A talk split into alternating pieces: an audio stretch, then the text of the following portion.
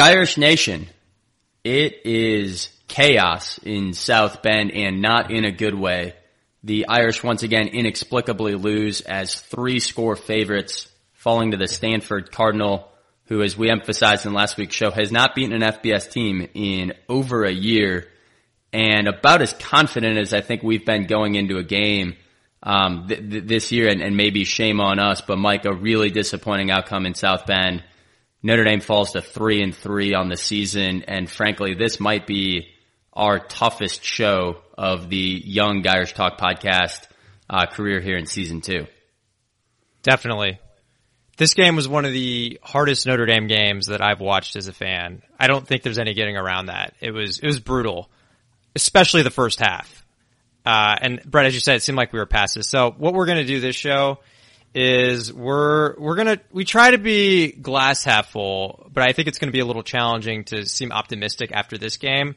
But we are gonna try to keep our takeaways confined to this game. We don't want to overreact based on one data point. We don't want to come up with a bunch of existential themes, a bunch of high level takeaways that could potentially be disproven in a couple weeks if we start looking good again.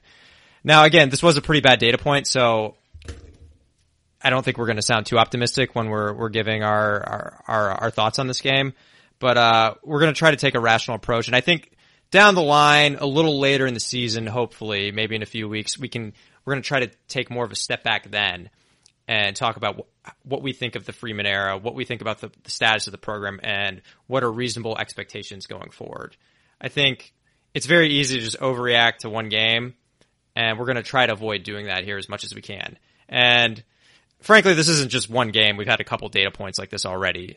So that, that is like a fair counterpoint there, but I, I think we're going to try to take a pretty rational approach here. In terms of other aspects of the show today, one area we're going to focus on, we mentioned that we try to stay positive. We're going to do a segment on the defense. That's one area that's been getting a lot of flack actually since the Stanford game for underperformance.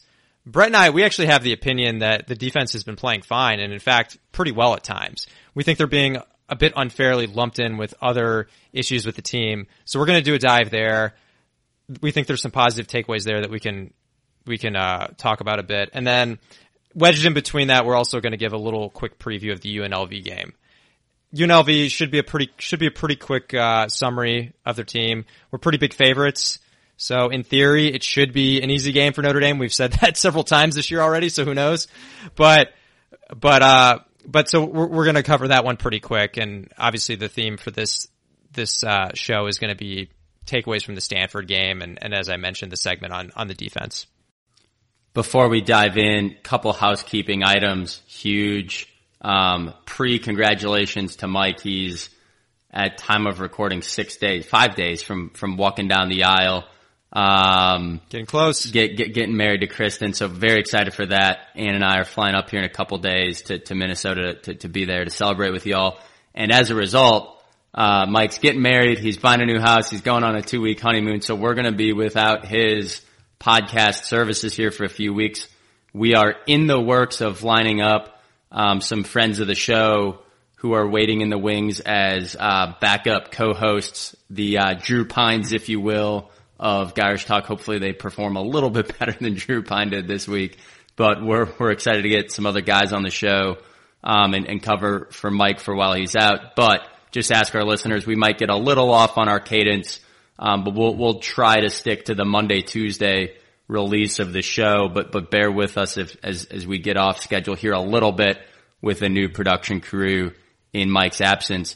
With that, uh, let's dive into this game that was the 14-16 loss to Stanford. Let's do it. You know, we have to execute better. And uh, offensively, we have to execute better. Defensively, we can't give them the touchdown on the very first drive. You know, and, and this is why it's a team game. You know, when there's days when your offense isn't executed with a defense, we got to play better. We got to play perfect. Mike, as, as you said in the intro, we're going to try to keep as much of this focused specifically to the Stanford game. It's a little hard though not to step back and stare at a three and three season and start thinking bigger picture about how do we assess Marcus Freeman's first year. And so my number one reaction to this game is this one is on Freeman. Set aside Rees, Set aside Drew Pyne missing throws. Set aside, I don't know, I've seen complaints on bad officiating. Like, set aside every other excuse. This one more than the rest is on Freeman. And I've heard a lot of comparisons to the Brian Kelly start to his tenure going one and three and then things worked out. So maybe that'll be the same for Freeman. But Brian Kelly took over for a true rebuild following the Charlie Weis years that truly left the quote unquote cupboards bare. Freeman has taken over for a team that's won over 50 games in the last five seasons. One of only a handful of programs that can do that or say that along with two college football playoff appearances, a Fiesta Bowl appearance, and a number 10 ranking in the 24-7 talent composite, meaning he has the 10th most talented team. And there's just not excuses for this. And so I'm optimistic he's a young coach. I'm optimistic he can grow and learn from this. But Mike, what's your initial reaction just on Freeman as a whole and, and how you're feeling about where he's taken this right now?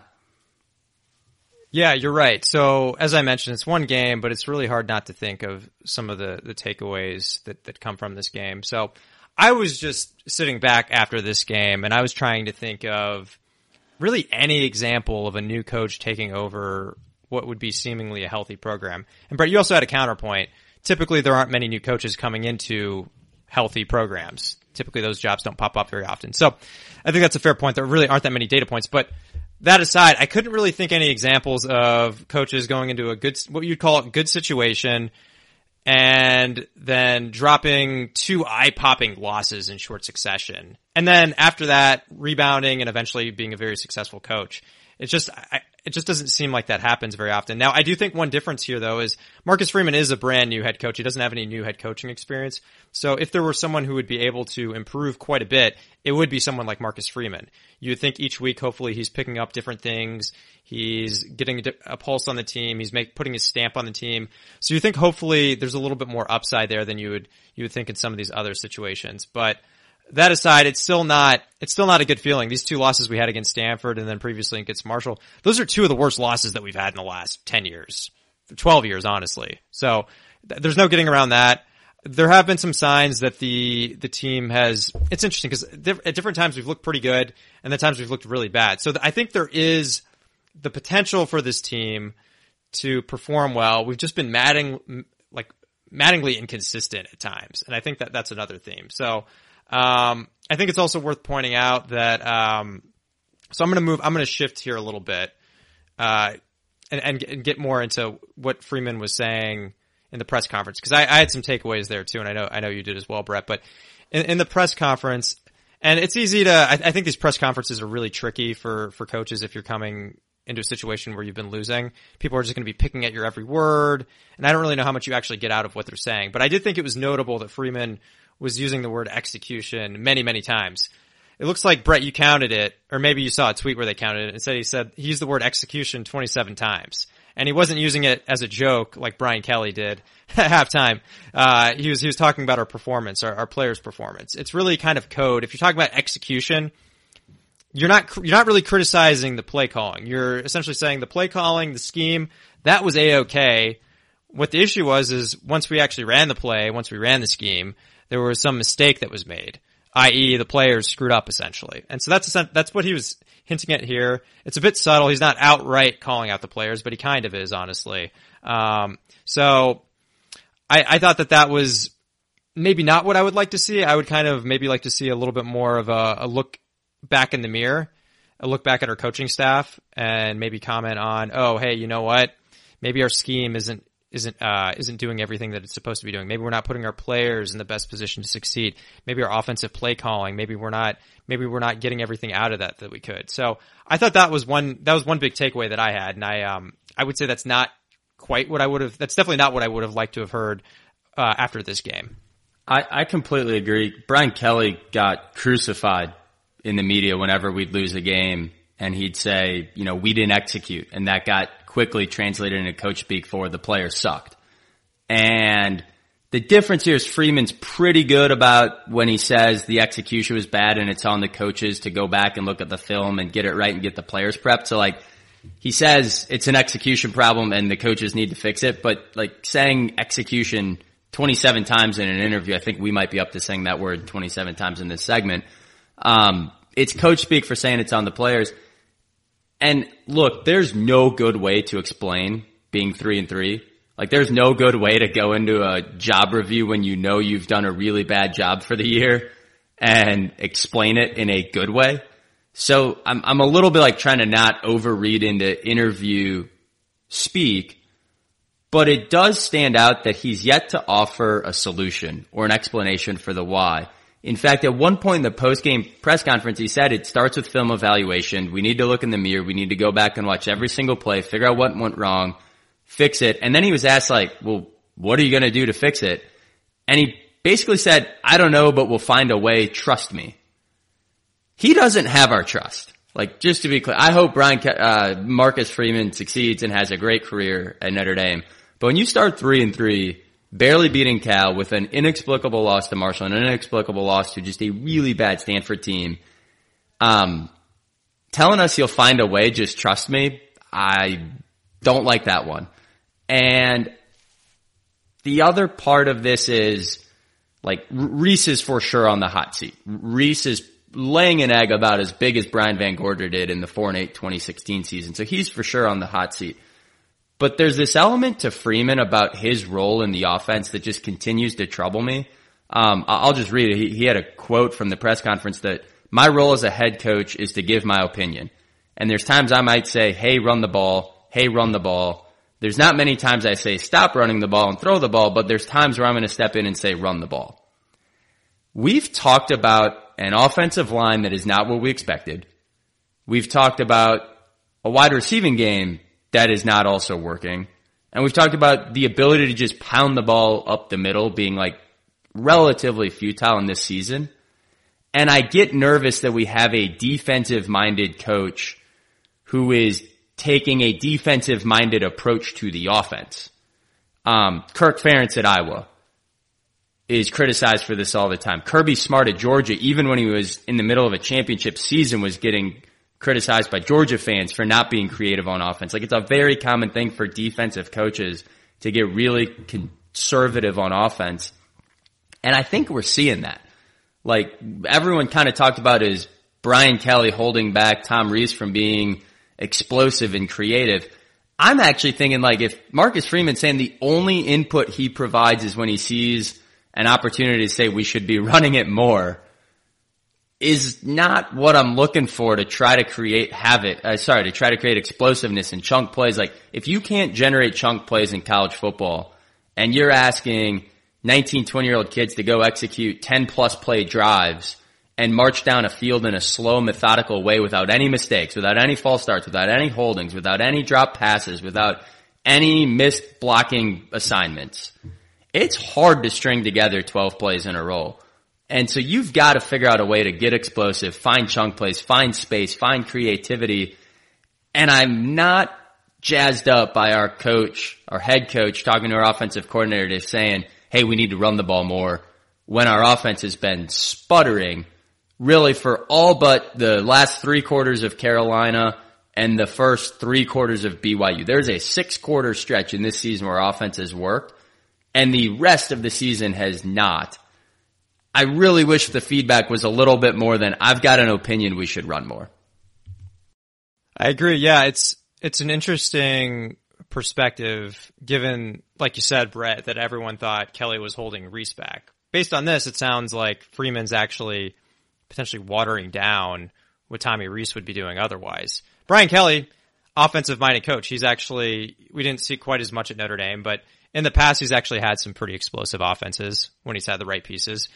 I do think it's interesting. We, we mentioned this before on other shows, but Tommy's a very young coach.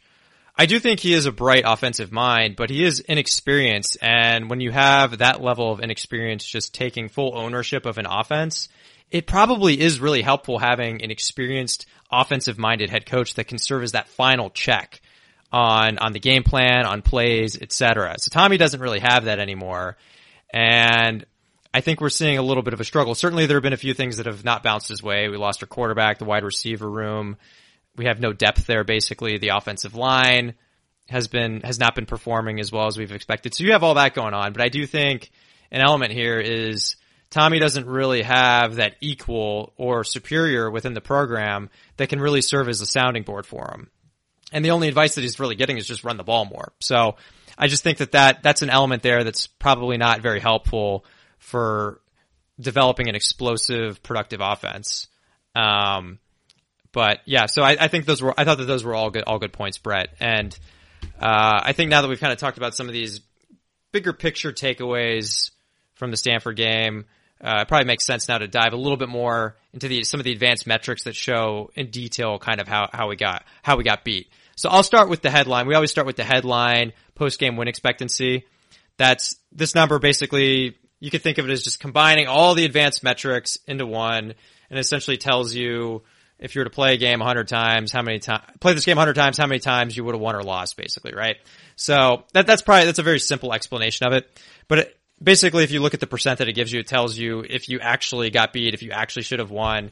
In this case, Stanford had a 76% post-game win expectancy. So that tells us that Stanford did actually just flat out beat us. So it wasn't, there were some, there were certainly some plays that didn't go our way. That fumble that got overturned, that was one. There were a number of fumbles that Stanford had that we did pick up. So there are a few things like that that you can point to, but overall, if you just look at all the numbers, you look at the game in aggregate, Stanford just straight up beat us. And, um, starting with some of the other headline advanced metrics that we that we mention pretty frequently.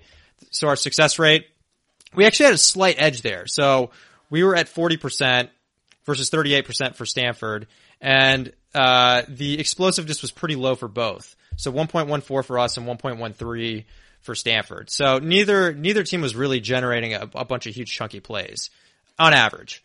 So overall, pretty poor offensive performance on both sides obviously Stanford's defense was well known coming into this game to be very bad. So for, for Notre Dame to struggle against a defense that bad, I think that says something. But where the difference, I would say where the difference really showed itself was in the havoc rate. So Stanford generated a lot of havoc against us, 25%. And then on the other hand, our defense, we mentioned this as a key to the game in last week's show. We were saying if our defensive line was struggling to get havoc, that would potentially signal trouble for this game. And that, that is actually something that happened. So we only generated a 7% havoc rate against Stanford. You generally want to be in the high teens. That's a good, a good percentage. Stanford at 25% against us, that's extremely high. So they were really disruptive and we weren't. Uh, multiple batted passes. Also in the run game, there were some stops. Uh, six tackles for a loss. So just overall, our our offense was allowing Stanford to create plays that were extremely disruptive. And when neither offense was doing well, that disruption was actually one of the keys of the game that allowed Stanford to, to take over and beat us. For sure. And, you know, as we, we look on the offensive side of the ball, the one other advanced stat I'd, I'd add is line yards per rush was 2.4. You want that number to be in the threes. So it just really shows our offensive line just was not winning the line of scrimmage Interesting on the other side, Stanford's line yards per rush was 2.1. So I think a lot of folks wanted to call out our defensive line in this game or our front seven for, for not being there, not being disruptive.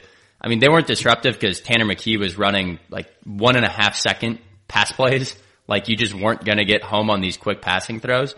But in the run game, we were absolutely dominant. But sticking on our offense, I mean, you said it, a low success rate, low explosiveness, low line yards per rush and a high havoc rate lot. It's just not going to work. and what stood out to me was actually the play calling on first down really stood out. And, and if you remove first down, you know, it's interesting. Only 25% of our runs were up the middle. That's one of the lowest rates on the season. We've been talking about that a lot where that number's been more in the 35, 40% range. And so we've been asking for misdirection and look, I, I was wrong and it's why I'm not getting paid millions of dollars to be our offensive coordinator, but we had a jet sweep, um, get blown up on a fourth down, although I don't think fourth and two was the time to call the jet sweep. We had a reverse to Braden Lenzy to start a drive that went for an eight yard loss. So even our misdirection wasn't working. Um, so shame on me for asking for more misdirection. I guess I'll stop calling that out every week. But what really stood out to me was our first down offense. We had 26 plays on first and 10 we had a 46% success rate, which means on 46% of those 26 plays, we got five yards or more. Again, on any down and distance situation, if your success rate's in the high 40s, you're doing good. So we were actually pretty darn good on first down success rate. But when you double click on that, within those 26 first down snaps, we passed the ball nine times and had a success rate of 67%. If you have a 67% success rate on any sample size, you are looking like Joe Burrow. So on first and 10 pass plays, for as bad as this game was, we were electric and moving the chains and staying ahead of schedule on first and 10 when we passed the ball. The other 17 times we ran the ball on first down with a success rate of 35%. I'm all for running the ball. I'm all for balanced offense. I do not understand how you can be watching a game, scheming a game, planning all week, watching all of this film that I'm told Rees and Freeman are allegedly watching and have a success rate twice as high when you pass the ball on first down. Yet instead run the ball twice as often. Like you had a 67% success rate passing the ball and a 35% success rate running the ball and you continued to run the ball two thirds of the time on first down. I don't get it. Like I'm, I'm not the offensive coordinator because if I was, all I'd be doing is calling jet sweeps, bubble screens, play action and reverses and none of those except for the play action. None of those worked in this game. So clearly I am not the solution to be offensive coordinator, but I do not know how you can sit and stare at this team, watch this team and continue to run the ball in futile fashion on first and 10. I just don't get it. Yeah, I, I, agree with all those takes that you have there, Brett. It's interesting with the misdirection of the jet sweep. We're to talk about this play a little bit more, but I do think in this case, in Freeman's post game comments, or I, I, can't remember it post game or if it was, if it was his comments t- today, but he basically said they realized that the play was a bad setup, but then it was too late for them to call a timeout and switch out of it. So, they, I think if they had a little bit more time, they, they would have, they would have changed the play call and then, and switch it up. But unfortunately they didn't have enough time. But I, I do think the themes that you mentioned here, they're all, they're all pretty glaringly obvious. It just felt to me when I was watching the game that when we would run on first down, we were just constantly getting behind on the chains. It just seemed like it was making it really difficult for our offense to move the ball upfield.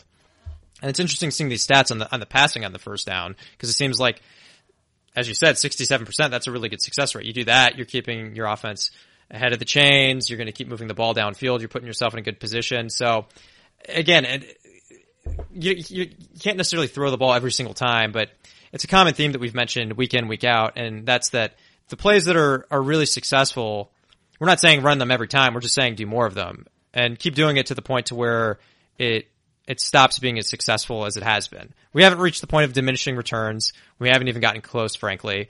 Play action, that's another thing that we talk about as well. Um, and it was, those were not successful this week as they have been in the past, but they were more successful than our non-play action plays.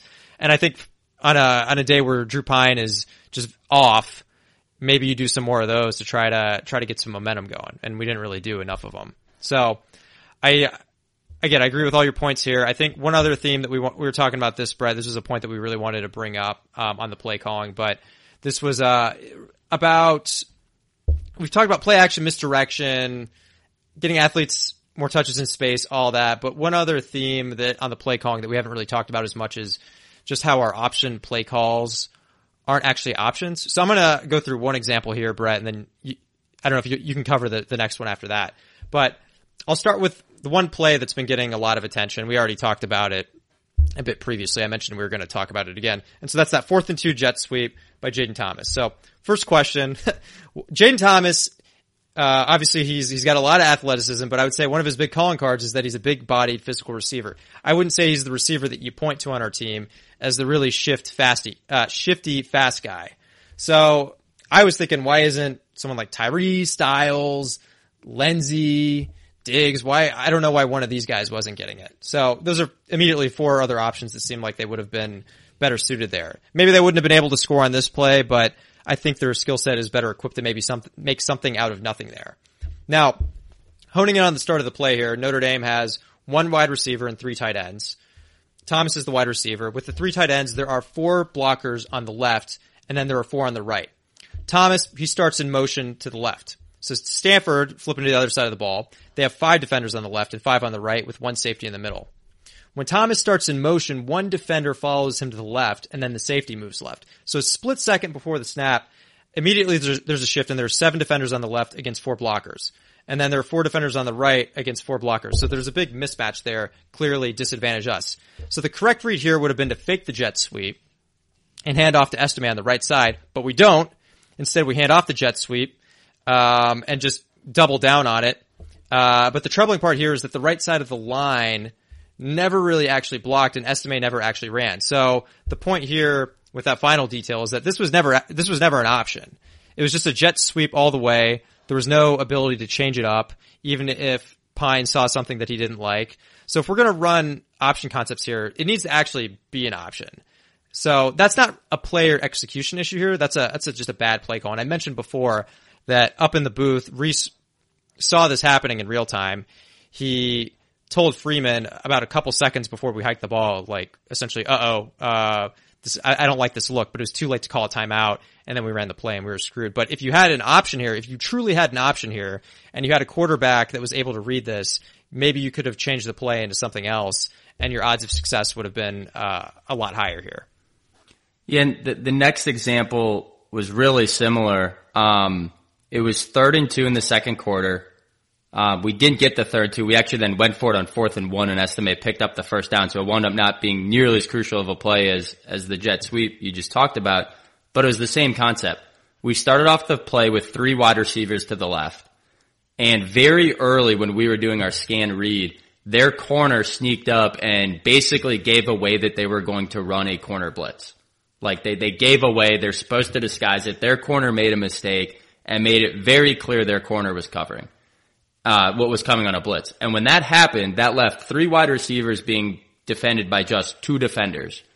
Every single time, if you have a run play called, that just has to be a bubble screen to the wide receiver. Like this is like Aaron Rodgers bubble screen 101 or Sean McVay bubble screen 101 that if the defense crashes down and you are left with more wide receivers than they have defenders.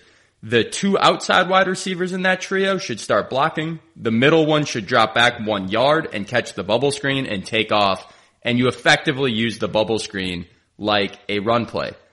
But just like the jet sweep that you just went through, Mike, there was never actually an option. Like when the blitzers came down, the wide receivers all took off running decoy routes. It was very, very clear that the play call wasn't, hey, if they crash down and you have advantage, the wide receivers need to adjust and go into a bubble screen uh, motion. Instead, they just were running whatever the decoy route was on a run play. So it was clear that that was run all the way. And what I don't understand is the fact that we are running an RPO offense. Like these are RPO, you know, run pass option mechanics. That's why we have the motion jet sweep, whether we hand it off or not. That's why you see us you know, kind of in shotgun formation and faking little handoffs and then stepping back and pass. But what stood out to us in this game that I guess shame on us for not noticing it before. We're not actually doing the option part of RPO. We're, we're leaving out the O. We're just doing run pass and pre-picking one of the two. So I don't know if this is Rees and Freeman saying I've got a backup quarterback and I'm trying to simplify things, but I don't buy that. Pyne's been in the program for three years running option reads is just part of being a modern college football quarterback. It's part of being a modern college football offense. And on two really big plays, a third and two and a fourth and two in this game, we weren't running an option. Like I, I just don't get it. And and I'd rather like it if we were actually running options and the players read it wrong. Then you can be talking to me about execution.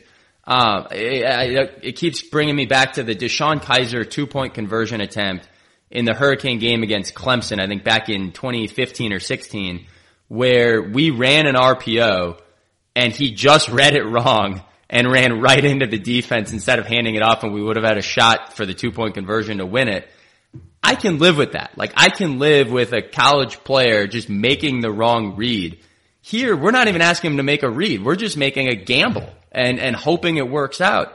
And if we added the simple, the very, very simple concept of letting these options actually be options, we would just be converting. Like, like it's very easy to convert a bubble screen. It's very easy to hand the ball off to Estime instead of Jayden Thomas. These aren't hard concepts if they're read right, but we're not even asking him to read them. We're not even running the option. So this is just another example where it's very frustrating watching this offense and what they're trying to do on the field and just head scratching, um, what's, what's going on.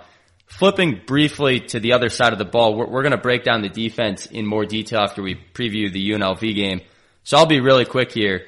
Um, you said it earlier, 38% success rate, 1.13 explosiveness, and only 2.1 line yards for the Stanford Cardinal offense. Those are dominating numbers um, for our defense. The other one that I really love, they ran the ball 42 times for 97 yards and had just 2.3 yards per carry and not a single run longer than nine yards. So yes, Tanner McKee threw the ball for 290 yards. Yes, he got his. Yes, they put up enough points to, to go win the game. But considering six of the 16 points came off of turnovers and after the opening drive touchdown was allowed, Stanford just got three points that wasn't off of a turnover. Um, the defense, despite I think a lot of, I feel like whenever we lose a game, fans and message boards and media personalities always say the tackling was poor. Our tackling, our missed tackling rate was actually um, 9% in this game. Um, it's been 10% on the season, and that's a um, top 10 that's actually ranked number 8 in the country. So this was actually a really good tackling game, despite what maybe folks want to just remember one or two plays that stand out. So across the board, Mike, I'm curious what your thoughts were maybe on individual player performances, but overall, I thought the defense – did their part, really locked down th- throughout the course of this game. Would have liked to have seen them generate a little bit more havoc, come up with a turnover, but I think they forced three or four fumbles and just weren't able to get one um, recovered. So by and large, I thought they did their part. Um, could have done a little bit more, but a really solid performance on the defensive side of the ball. I agree look, Stanford only scored 16 points and our offense was putting our defense and we weren't exactly putting them in great positions all game. They were on the field quite a bit. And yeah, I think just if you look at big picture how they did, I thought they did fine. Of course, you can pick certain areas. So if our havoc rate was a little bit high, if our havoc rate was higher here, then that would have essentially been a perfect performance from our defense. And um, obviously that would have been encouraging to see. I was anticipating a little bit more havoc. We talked about how Stanford's offensive line how they've been struggling all year and then coming into this game, they also had some guys banged up too. So it, it was a little surprising that we weren't able to, to get that. But look, if you have a 30, if you're allowing a 38% success rate, 1.13 explosiveness, the other team's not going to be able to put up many points, even with a really low havoc rate. So I think, I think the defense was solid. They're definitely not why we lost this game. Certainly there are areas for them to improve. Um, I think just even looking at how we, you mentioned the tackling, how we grade out there, but even just looking, uh, at a higher level in terms of, uh, how our players grade out. We had six players grade out 70 or higher. If you have a score that's 70 or higher, that's an above average starter grade. So that's a good performance. And then seven more graded out as 64 or higher. So that's about average. So if you look at how our defense graded out from a pro football focus grade standpoint, it was a pretty good performance and certainly not a performance that you could attribute as a reason for losing a game like this. So overall, Brett, I think I agree with everything you said. I'm not, I'm not putting this one on the defense at all. Would it have been nice for them to have that banner perfect performance that we've been waiting for them to have? Of course, that probably would have been enough for us to win, but I don't think that they, I don't think that they deserve to get lumped into the struggles that we're seeing from other parts of the team. Yeah, and I'll maybe just close out the Stanford segment by just acknowledging this feels like some of the worst football we've seen in recent memory. Even the 2016 season where we were 4 and 8, we were still top 25 in SP plus and we've fallen all the way to number 43 this year. And what that really means is when we went 4 and 8 on a play by play basis, we were a pretty darn good football team and just had a lot of bad bounces. Um, you know, bad injury luck, bad turnover luck, bad, you know, just close games, couldn't close out. Here, like, this wasn't bad luck against Stanford. They beat us. Like a bad team beat us. And that's now same with Marshall where a bad team beat us and we barely beat a bad Cal team. Like we're just playing like a bad team in three out of six games this year. So that, that's frustrating. That's frustrating as a fan. It's frustrating as an alumni. Um, good reminder to enjoy every win when, when you get them, but certainly it's hard to have a lot of positivity, uh, leaving this Stanford game, but we got to carry on hope we get to four and three next week. So with that, let's turn over a new page to the UNLV uh, game coming up next week. Gotta evaluate the film. You gotta watch it and you gotta figure out why we didn't look at every single play. Every single play. You know, because what happens if all of a sudden it's a two point game and you come back and you win it by one, you're feeling a little bit better, obviously, because you win. But it's you, you have to go back and watch every single play and figure out why or why not aren't we executing. You know, and uh, that's what we got to do. Okay, everyone, turning the page from last week's horrible chapter. Hopefully, we're moving to a more stable, safe chapter this week. Notre Dame, we're playing UNLV. It's a home game. I think you start with the talent discrepancy here. So Notre Dame, our talent composite is 10th. We certainly haven't played like the 10th most talented team in the country this year. Uh, UNLV though, on the other hand, their talent composite is 118th. So just from baseline talent, massive, massive gap here. Again, Notre Dame, we haven't always played to the talent mismatch at times this year. Hopefully we'll be, we'll be able to do so this week. UNLV, a little bit more on them. Their surprise story this year, four and three for a program. Last year they were two and 10.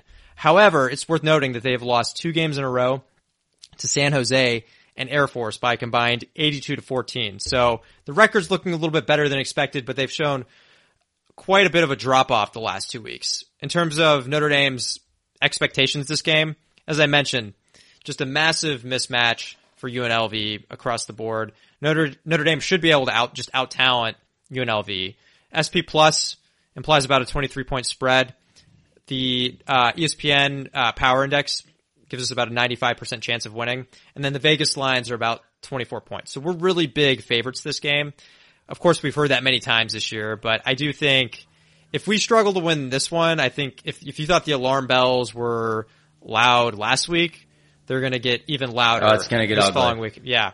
So um, I think one other one other element that we need to talk about here is that their starting QB Doug Brumfield was act, was off to a really good start. Eight touchdowns, two interceptions through five games, but then was injured very early in their sixth game, and then he missed their most recent game. We haven't seen an update since then, but his performance in the games that he was pl- able to play, he had a 91 grade on Pro Football Focus, which is that's essentially an elite level. You have to one other note on Pro Football Focus that we mention a lot is that it's not opponent adjusted, so it's not like he's putting up these grades against Alabama and Georgia. If he was, then he would be a surefire number one pick in the NFL draft. But nonetheless, against against the, even against this competition level, a 91 Pro Football Focus grade is extremely impressive. Uh, their backup so far, pretty big drop off. 48. His grade on Pro Football Focus is 48. So that's a big drop off. At 48, that's essentially saying that you're below a backup bench replacement level. It's kind of like a fourth string QB level performance. This person's essentially actively damaging the team at this point. Man, So- you are just ripping this poor backup quarterback.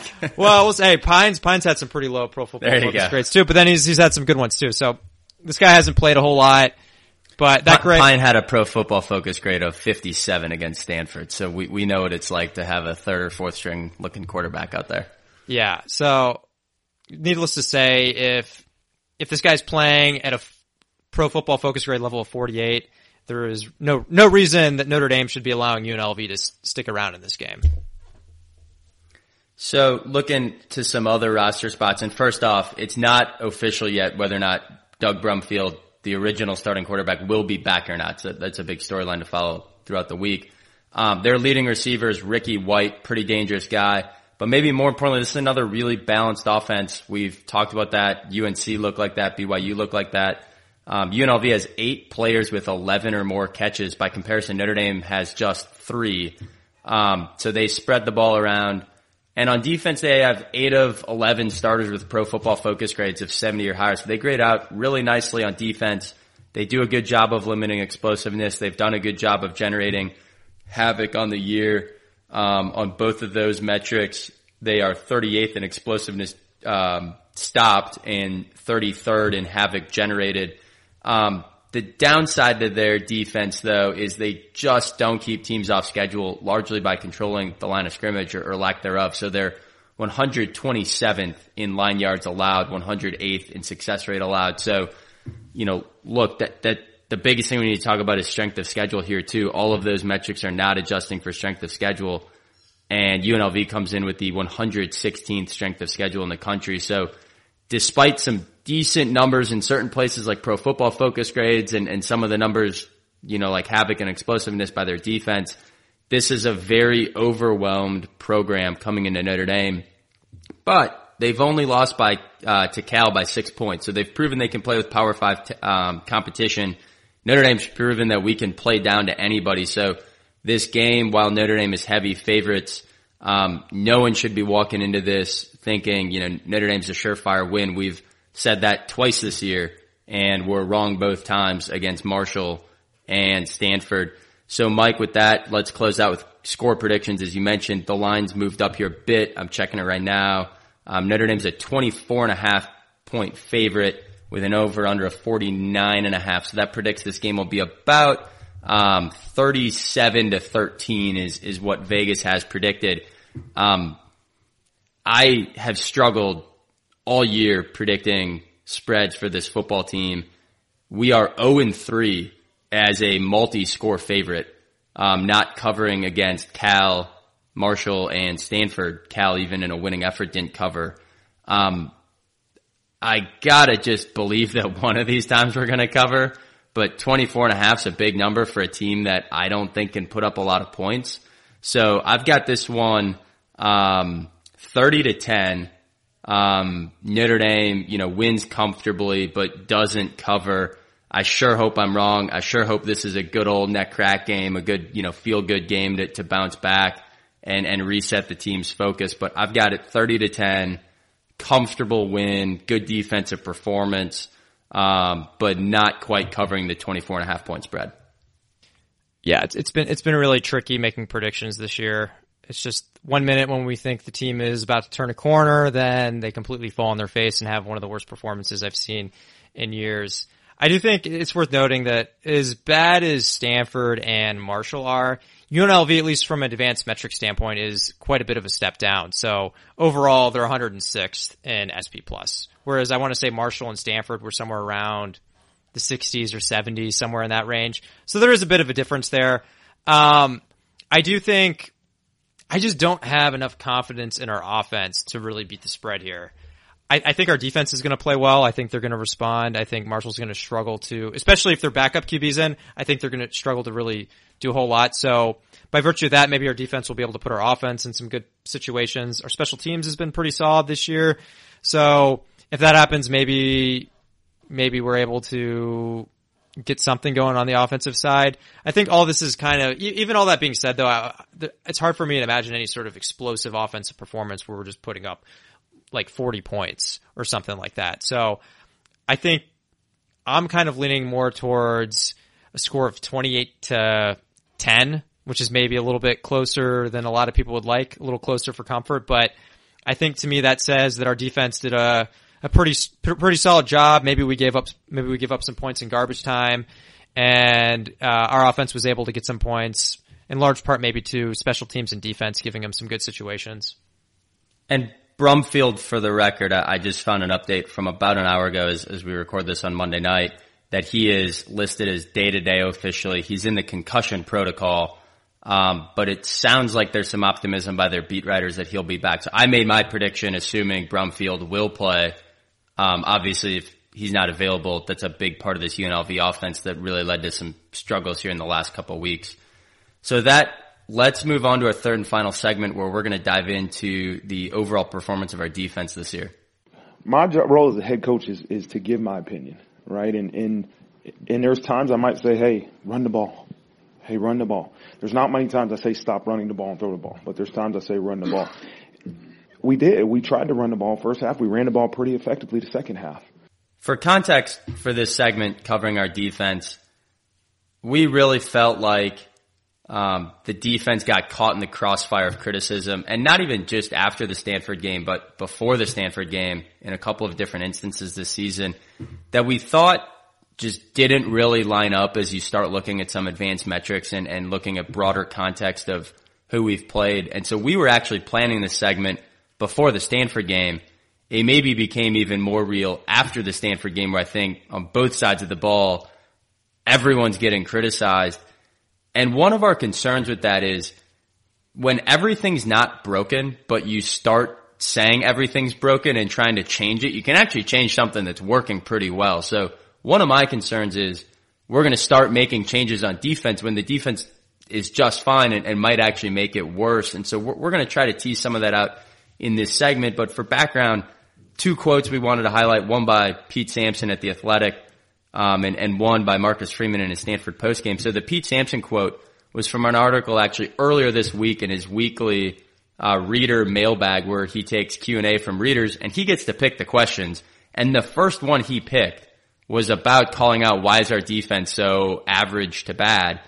And, and a quote out of it was, quote, Notre Dame's defense has been hard to understand, not because it's been great, not because it's been awful, but because it's been wildly unpredictable within games. Notre Dame's defensive statistics are mediocre across the board, except for turnovers forced where they're poor.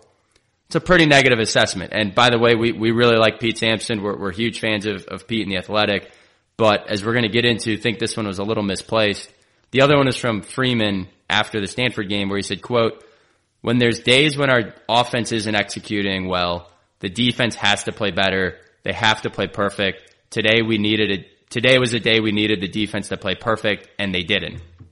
Um, that's just not a realistic ask to go out and ask any 20 year old kid to be perfect week to week or kind of sit and say, yeah, the offense had a bad game. And so it's also the defense's fault. Like I just don't like that, um, that mentality. And so we're going to get into some stats, but the first one that just isn't captured in stats. And so I wanted to make a qualitative point is just situational defense matters.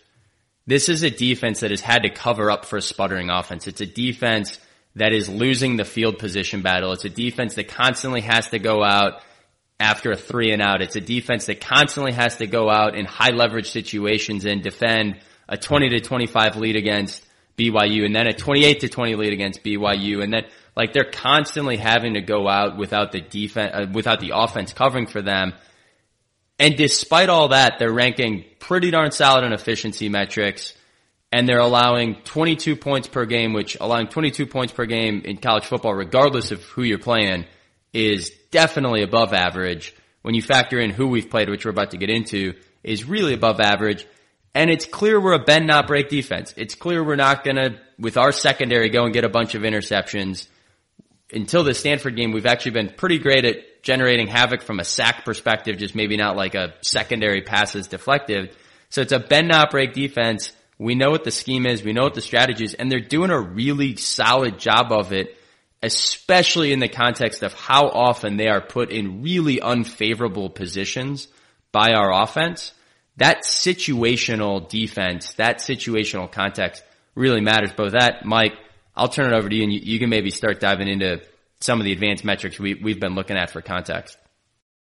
Yeah, Brett, I think you have a good point on just the defense frequently being put in tough situations. A lot of the burden is being put on them and that's, that's an important factor in the context when you're evaluating, in the full context of when you're evaluating the defense. Now, I think another point if you're going to, and you hinted at this already, I think another important part of that, of that context that I think someone like, like Pete Sampson was missing. And again, love Pete Sampson, but I, I don't think he was capturing every single, uh, part of the picture here was just the, the strength of the opponent. So if you're just looking at some headline numbers like yards per game, points per game, or pro football focus grades, those don't, we've talked about this before, those don't actually adjust for the quality of the opponent.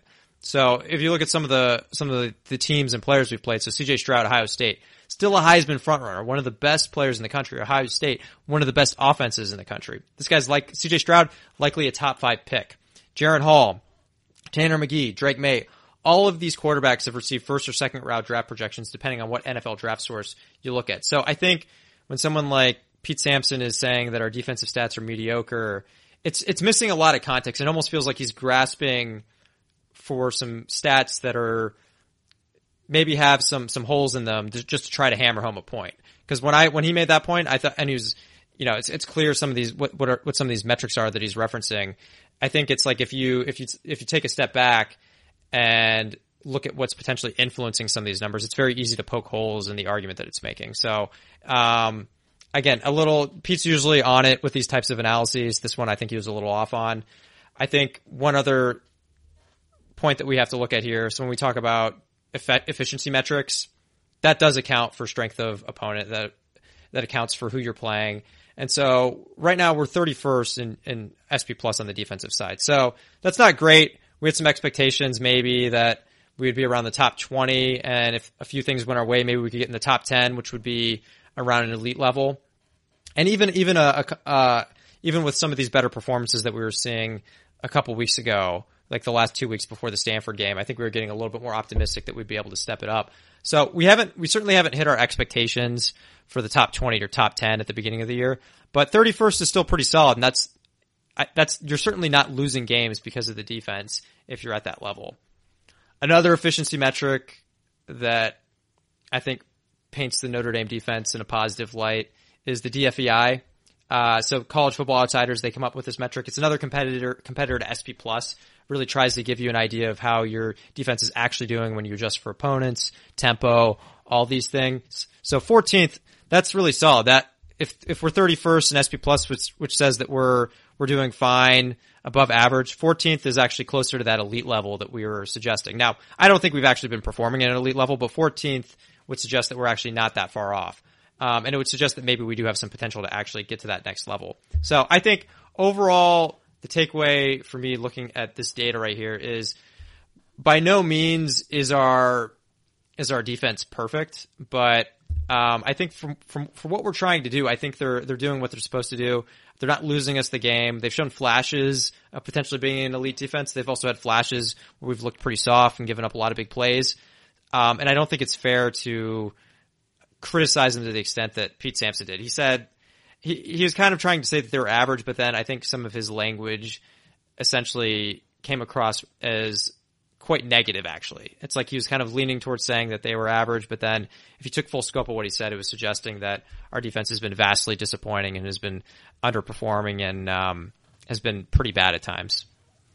Yeah, and by by no means are we trying to say that you know this is the 2012 Notre Dame defense. Um, it's it's not. And so, you know, maybe two stats to take a balanced approach here.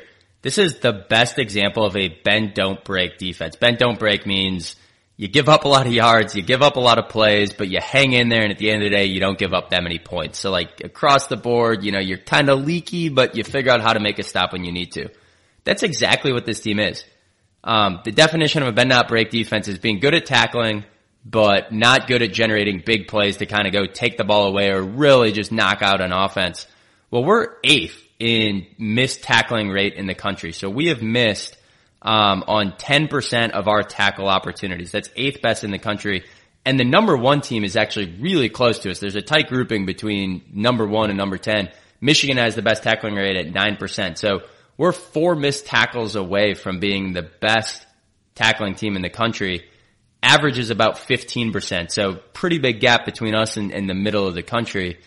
And against Stanford, we actually had a missed tackle rate of 9.5%. So it was actually one of our better tackling performances of the season, despite, you know, maybe some of the Cam Hart open field missed tackles people want to remember. Overall, that's a really solid tackling performance. But then on the flip side, we're 125th in havoc generated. So we've been kind of top quartile to top half, um, in sacks. We're not getting a lot of tackles for loss in the run game, and we're getting no deflected passes or interceptions or other havoc from, from our secondary. But that's a bend not break, and they're doing a good job of it. So is it dominant? No. Is it top 10? No. Is it Georgia's defense? No. But this is a really, really good defense. And so the other way that I wanted to close out looking at this is how have opponents done against us versus everyone else they've played? So I'll, I'll tick through these pretty quickly, but Ohio State scored 21 points against us. They've scored at least 45 points in every single other game they've played. Um, they averaged five, or sorry, they had 5.7 yards per play against us. In every other game, they've gotten at least seven yards per play. So Ohio State, best offense in the country. By far, their worst offensive performance was against Notre Dame. Marshall, I can't explain this one very well. We gave up 26 points. That was pretty much right on average for Marshall. So, you know, it's not like they did terribly worse against us, but not a great look if we're kind of having an average performance against Marshall. Cal, um, 4.4 yards per play in that Cal game. That was the second worst game of the season for them. That's another example where we wound up allowing 17 points, which was a median output for Cal. But you got to remember our offense gave up a pick six in that game at the end. So really our defense only gave up 10 points. Like context matters there, but on a play by play basis, that was the second worst game of the year for Cal's offense. UNC, similar story. 6.1 yards per play. That was their worst game of the year. Um, BYU, um, 6.2 yards per play, pretty close to an average game for them. The 20 points that we allowed to BYU, that was their worst performance of the year. Um, and then Stanford, even in this game, 16 points despite Stanford's really bad record. Um, Stanford 16 points was the worst game of the year for them, despite running 80 plus plays. Like despite our defense just being on the field the entire game because our offense couldn't stay on the field. Um, 16 points allowed and 4.8 yards per play was the second worst game of the year. So pretty much other than Marshall, um, every single other team we've played has had either their worst or second worst offensive game of the year. To me, that just, especially when you're going up against CJ Stroud and Drake Maye and Tanner McKee and Jaren Hall, it paints a different story than what the narrative is right now in Notre Dame's defense and how Al Golden's doing. Um, I'm really happy with the defensive side of the ball. I hope we don't change a thing. If we keep giving up, you know, low 20s against good offenses and teens against, you know, mid teens against bad offenses, that just has to win football games. The only place to look is why is, you know, Tom Rees and the offense not able to put up 30 points a game. If we're putting up 15, 20 points a game on defense, um, that's got to win football games. And so our, I think, biggest takeaway from this is just to hope that the narrative on this changes a little bit. Um, just because the house is on fire doesn't mean we need to throw everyone out. And I think overall the defense is doing a really good job this year. Yeah, we can leave. We can leave a few things in the fi- in the house to burn. sorry, that was probably a really bad analogy. I'll no, I'll do better next week, folks. I'm sorry. I'm still reeling from this game. Yeah, yeah, we all are. So yeah, I agree with all that, Brett. I think our defense has been fine. I don't think they should be getting this much flack. I mean, we, we mentioned a bunch of contacts and metrics here that show that they're actually doing pretty well. Of course, the havoc that grabs a lot of attention. That could be better. There have certainly been some lapses where we've had some missed tackles, we've had some some blown third and longs, and th- those get a lot of attention. But when you take a step back and actually dive into everything, it shows you that we have a defense that's performing at a high level and is being put in a lot of tough spots against a lot of good offenses. So I think in in context of all that, I don't think that we necessarily need to need to start picking our putting our hands in and, and, and, and changing everything. I think yeah, I think we like you said, Brett I think we leave the defense in the house to to to, to burn as it's all coming down. all right, with that, I'm out of analogies for the week. Gyrish beat Rebels. Gyrish beat Rebels.